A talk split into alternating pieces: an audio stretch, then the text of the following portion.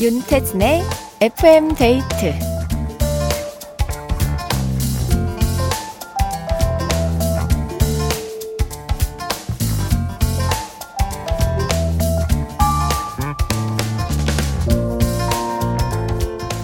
밥 먹었어?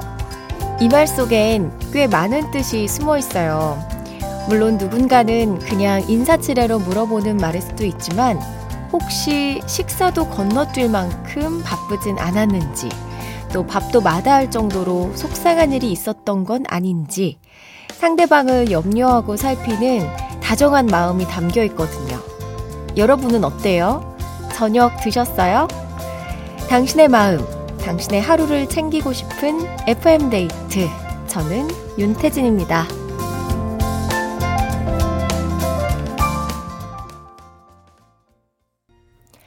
12월 26일 화요일 윤태진의 FM데이트. 오늘 첫 곡은 스텔라장 폴킴의 보통날의 기적이었습니다. 어, 5214님께서 전 아직까지 못 먹고 지금까지 일하다 퇴근합니다. 배가 너무 고프네요. 춥기도 하고요. 아이고, 어쩌다가 밥을 안 드셨어요. 5456님은 전 저녁 먹고 산책 나왔다가 가볍게 붕어빵 먹고 있어요. 춘디는 저녁 먹었어요? 하셨습니다. 저는 저녁을 먹고 나왔죠. 네, 아주 뜨끈한 육개장을 먹고 나왔습니다. 어, 여러분은 식사하셨나요? 이게 나의 밥을 챙겨준다는 거, 그게 또 밥 먹었어? 하고 물어보는 걸 넘어서 밥상을 막 차려서 내어준다는 게 이게 진짜 큰 사랑이거든요. 우리 FM데이트 가족분들 혹시나 밥은 거르진 않았는지, 또 어떤 하루를 보내셨는지, 지금 기분은 어떤지 오늘 하루 이야기 해주세요. 문자번호 샵 8000번, 짧은 건 50원, 긴 건 100원이 추가되고요. 스마트 라디오 미니는 무료입니다. 듣고 싶은 노래도 편하게 알려주세요. FM데이트 1, 2부와 함께하는 감사한 분들입니다. 주식회사 아마존카, 삼성증권 주식회사, 한림제약, 롤팩 매트리스 퀸슬립, 티맵 대리, 주식회사 명륜당, 보건복지부, 미래에셋증권, 깨봉수학, 도드람 한돈, 코지마 안마의자, 에스푸드 주식회사, 비만 하나만 365MC, KB증권과 함께합니다.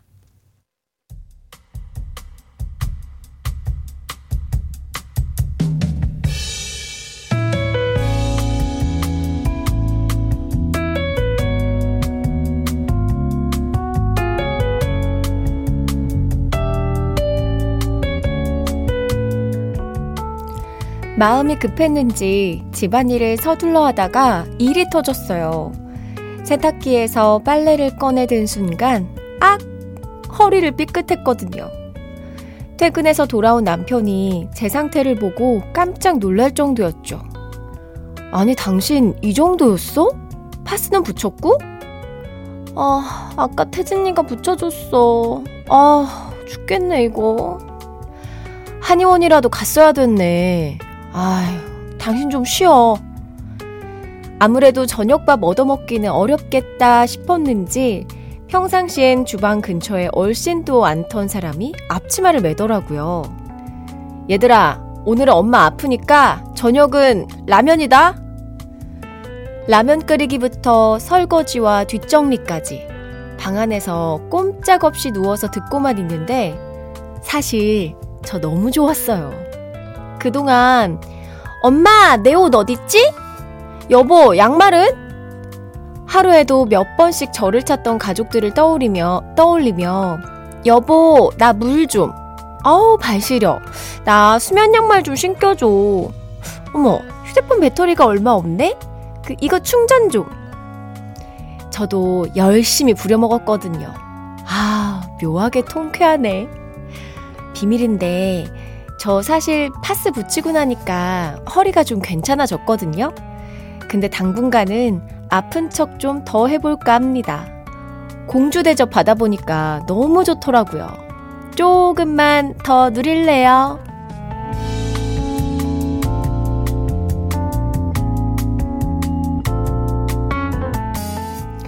나의 하루, 오늘은 0910님의 사연으로 함께 했습니다. 아유, 어쩌다가 이렇게, 그 가끔 그럴 때가 있어요. 이렇게 뭔가 딱 펴려고 했을 때 삐끗하는 경우가 있는데, 그때 진짜 숨도 안 쉬어지고, 허리도 안 펴지고, 정말 아프거든요. 이거 한, 전치, 한 달, 전치 4주, 땅땅땅. 네, 한 달 동안 아플 것 같다고 푹 쉬시기 바랍니다. 사연 보내주신 0910님께 콜라겐 선물로 보내드리고요. 노래 들을게요. 데이브레이크의 좋다. 데이브레이크의 좋다 들었습니다. 서진희님께서 어머, 제가 보낸 사연인 줄. 저도 코로나 걸렸을 때 이틀 엄청 아프고 오히려 깨운하게 3일째 아침 맞이했지만 며칠간 엄청 아프고 힘든 척 한 거는 비밀이에요. 그쵸. 아이, 평상시에 너무 가족들을 위해서 집안일도 하고 밥도 차리고 고생하니까 이렇게 아플 때 좀 꾀병 더 부리는 거 나쁘지 않은 것 같습니다. 유현일님, 엄마도 가끔은 엄살쟁이가 되고 싶답니다. 격하게 공감. 그럼 엄마도 사람인데. 자, 오정택님께서는 드라마 응답하라 시리즈에서 나왔잖아요. 잘하는데 못하는 척해서 일부러 엄마를 찾는다고. 엄마 없으면 아무것도 못해 라는 느낌을 줘서 엄마 어깨를 으쓱하게 한대나 뭐래나. 음, 너무 핑계 같나요? 엄마, 미안해 하셨는데요. 어, 요거 아마 라미란 씨 에피소드였던 것 같아요. 제가 기억하기로는 맞는지 모르겠는데, 그 여행인가 길게 집안을 비웠다가 돌아왔는데, 오히려 엄청 깨끗해진 집을 보면서 약 약간 자기의 빈자리가 느껴지지 않아서 서운해했던, 네. 결국에는 원래대로 돌아가서 라미란 씨가, 아유, 여기는 이제 우리 집은 내가 없으면 안 돼. 약간 요런 식으로 끝났던 것 같은데, 기억나네요. 엄마 없으면 안 되죠.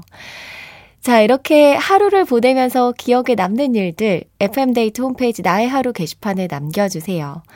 0104님, 여친 회사에 일이 많아서 크리스마스 때도 못 쉬었는데 1월 1일 새해에도 못 쉰다네요. 힘내라는 의미로 여친이 좋아하는 이무진의 에피소드 신청합니다. 아유, 그러면 언제 만나요? 아유, 너무 아쉽겠다. 우선 이렇게 좋아하는 노래부터 들려드리도록 하겠습니다. 이무진의 에피소드. 이무진의 에피소드 들었습니다.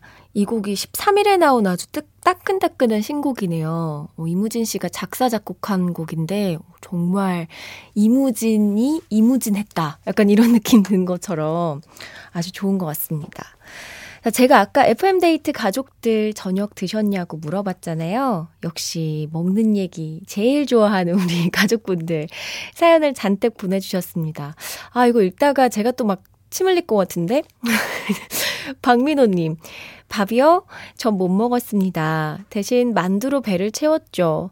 춘디는 김치만두 파라고 했지만 저는 고기만두. 아, 그래도 이렇게 굶지 않고 뭐라도 이렇게 먹으면서 때우셨네요. 잘하셨어요. 0606님. 남편이 늦게 퇴근하는 날이라 아이들 봄동 된장국에 병어구이 해서 얼른 먹이고 설거지 끝내고 우리 춘디 기다렸답니다. 춘디도 한 입 먹이고 싶네요. 먹고 싶어요, 저도. 와, 맛있었겠다. 된장국에 병어구이라니. 아주 든든하게 먹었겠네요. 이종표님, 저녁 먹고 내일 아침 준비 중이에요. 내일 새벽 5시 13분 경천철, 아, 경전, 경전철? 네, 경전철 타고 출근해야 하거든요. 그래서 지금 김치볶음 주먹밥 말고 있어요. 아고, 저녁, 저녁 먹고 다시 아침 준비하고 완전 고된 시간일 텐데, 아, 그래도 이렇게 출근할 때 밥은 챙겨 먹어야 되니까.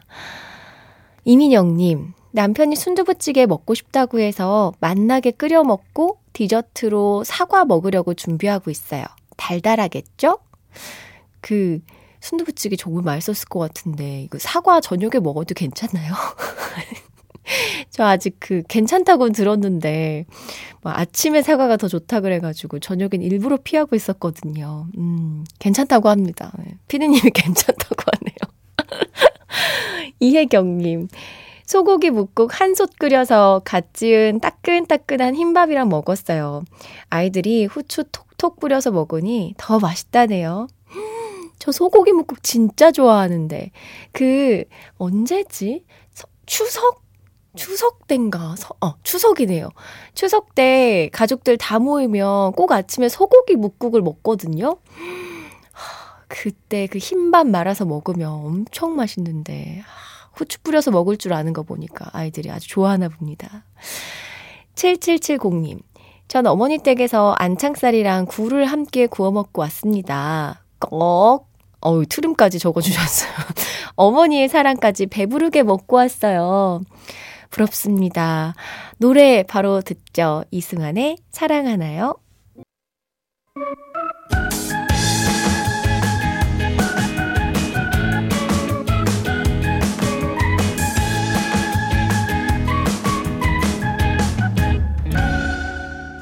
윤태진의 FM 데이트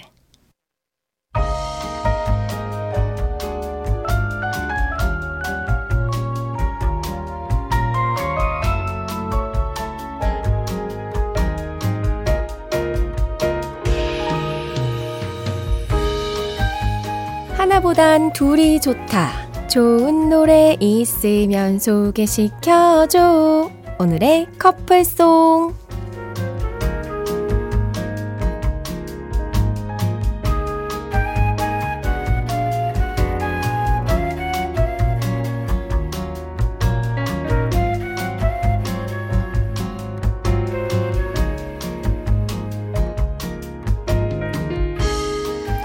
저희가 들려드릴 오늘의 솔로곡과 잘 어울릴 커플송을 찾아보는 시간인데요.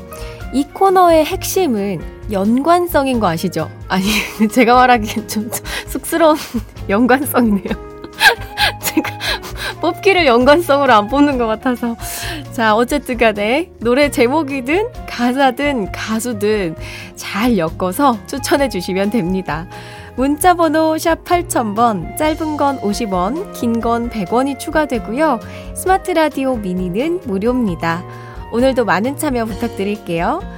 커플송을 기다리는 오늘의 솔로곡, 바로 이 곡입니다. 박명수 정엽의 꿈이었을까. 박명수 정엽의 꿈이었을까 들었습니다. 박명수 씨의 웃음기 쫙 뺀 목소리를 들을 수 있었네요. 자, 이 노래와 딱인 오늘의 커플송 후보들을 이제 좀 만나보도록 할게요. 3417님, 꿈에는 꿈으로, 현영의 누나의 꿈으로 받아봅니다. 아, 꿈은 꿈으로 받아친다. 음, 연관성. 꿈. 꿈꿈. 네, 좋아요. 김송린님, 어, 꿈이 아니길 바라면서 신청합니다. 홍대광의 잘 됐으면 좋겠다. 아, 잘 됐으면 좋겠다. 잘 안 되는 건 그저 꿈이길. 네.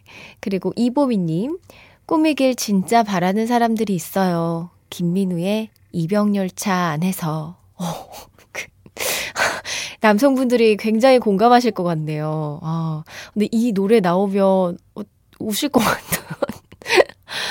자, 6765님. 박보검의 별 보, 박보검이 별 보러 가자고 전화 왔어요. 꿈이라도 좋아요. 헤헷. 박보검의 별 보러 가자. 가야죠. 박보검 씨가 별 보러 가자고 하면. 그쵸? 이하루님. 데이식스의 행복했던 날들이었다. 꿈이었지만 행복했던 날들이었다. 이제 그 꿈을 현실로 만들어봐요. 하면서 아주 긍정적인 메시지를 보내주셨고요. 김희진님은 짧은 제주 여행을 끝내고 회사 복귀했습니다. 제주 여행은 꿈이었던 걸까? 성시경의 제주도의 푸른밤 신청이요. 아, 그렇게 여행은 너무 시간이 빠르게 흐르지 않아요? 근데 그래도 여행 말미쯤에 저는 늘 이제 회사 다닐 때 그런 생각을 했던 것 같아요. 아, 내가 일할 곳이 있다라는 거. 이 긴 여행을 끝내고 다시 돌아갈 곳이 있다라는 거. 아, 좋은 것 같다. 나쁘지 않을지도 하면서 열심히 또 직장 생활을 했던 것 같습니다. 김원기님, 복권 당첨되는 꿈을 꿨는데 진짜 그냥 꿈이었을까? 에이, 너무해. god의 거짓말. 어, 제가 오늘 그 청취자분들이 선물이랑 편지를 엄청 보내주셨거든요. 뭐 간식 같은 것도 챙겨주시고. 근데 이제 크리스마스 카드에 복권이 있는 거예요. 그래서 너무 놀라가지고 바로 검색했는데 꿈이었어요. 그저 꿈이었습니다. 전정규님, 가끔 잠을 자다가도 떨어지는 꿈을 꾸는데 키가 안 자라요. 나도 키 컸으면 좋겠어요. 내 꿈 이루어져라. 하하의 키 작은 꼬마 이야기. 아, 혹시 그 실례가 안 된다면, 여, 나이가 어떻게 되시는지, 이게 떨어지는 꿈을 청소년기에 꾸며 크는데, 우리가 이미 다 커버려 가지고, 그쵸? 키 크기가 쉽지 않습니다. 최은숙님, 장범준의 잠이 오질 않네요. 꿈을 많이 꾼다면 푹 자는 걸 못한다는 증거입니다. 불면증일 확률이 크다고요. 어, 조방글님께서는 지도 그리는 꿈을 꿨어요. 지도를 계속 그리고 그리고 그렸어요. 케이블에 그립고 그립고 그립다.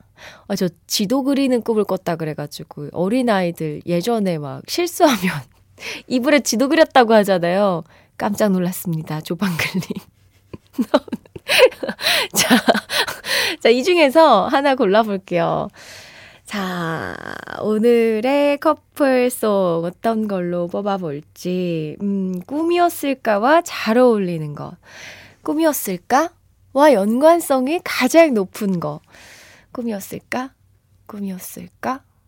꿈이었을까? 어. 이, 이거, 아, 제가 연관성이라고 하고, 이건 너무 연관성이 없는 것 같네요. 다른 거 골라볼게요. 어, 꿈이었을까? 아! 우리 이거 듣죠? 그, 여행 다녀오셨는데, 제주도 여행 다녀왔는데, 제주 여행 꿈이었던 걸까? 네, 꿈이 아니었습니다. 현실로 돌아오세요. 성시경의 제주도의 푸른밤, 오늘의 커플송으로 뽑아보고요. 커플 매니저가 되어주신 김희진님께 선물 보내드리면서 노래 바로 들을게요. 성시경의 제주도의 푸른밤 들었습니다. 3417님께서, 어, 춘디, 복권 보낸 사람이에요. 미안해요. 제 거도 다 꽝이었어요. 어, 왜 미안하세요? 이 제, 제게 됐어도 더 문제지 않았을까. 네. 굉장히 재밌는 이벤트였습니다. 7207님, 꿈 얘기가 나와서 말인데, 저 춘디 꿈 꿨어요. 너무 반가워서 춘디에게 세 번이나 다가갔다가 꿈에서도 소심한 성격 탓에 인사도 못하고 지나쳤네요. 내적 친밀감이 더 깊어져서 오늘 춘디 팬클럽도 가입했습니다. 와, 혹시 진짜로 길거리에서 춘디를 우연히 마주친다면 수줍게 인사드려도 될까요? 하셨는데요. 아, 팬클럽 은 제가 없고 팬카페에 가입하셨나 보다. 그쵸? 와, 감사합니다. 그럼요. 길에서 저 보면 반갑게 인사해주세요. 제가 또 열심히 인사하고 이야기도 나누겠습니다. 자, 윤이선님, 남자친구랑 여수 놀러 가다가 우리도 라디오에 신청곡 보내볼까? 무슨 노래 하지? 했더니 박진영의 난 여자가 있는데 신청하세요. 이거 가만둬야 할까요? 하셨습니다. 그맛 선곡 기다리고 있겠습니다, 이선님. 저 센스를 한번 기대해 볼게요. 자, 이 곡 그럼 바로 들려드릴게요. 윤태진의 FM데이트 함께하고 있습니다. 그 신청곡 보내자는 여자친구 말에 박진영의 난 여자가 있는 데를 선곡하셨다는 남자친구에게 들려줄 맞선곡 제가 기다리겠다고 어, 했는데 여러분들이 엄청 많이 보내주셨어요. 0944님이 여자가 있으면 남자도 있어야 조화롭죠? 버블 시스터즈의 하늘에서 남자들이 비처럼 내려와 추천합니다. 또 6765님은 번외로 커플송인가요? 난 여자가 있는데 다음 곡은 현빈의 그 남자요. 크크 하셨고 별빛가람님 김현정의 그녀와의 이별 어때요? 누군지 몰라도 그 여자랑 이별해라. 이덕화님 남자친구분 간이 부으셨네요. 조성무의 바람필래 가자. 김가원님 맞선 곡 원미연의 이별 여행 어때요? 여러분, 그 끝나지 않은 오늘의 커플송이네요. 너무 이 와중에 신나는 게 보입니다. 김가원님께 선물 보내드리고요. 원미연의 이별여행 2부 끝곡으로 들려드리면서 3부로 돌아올게요.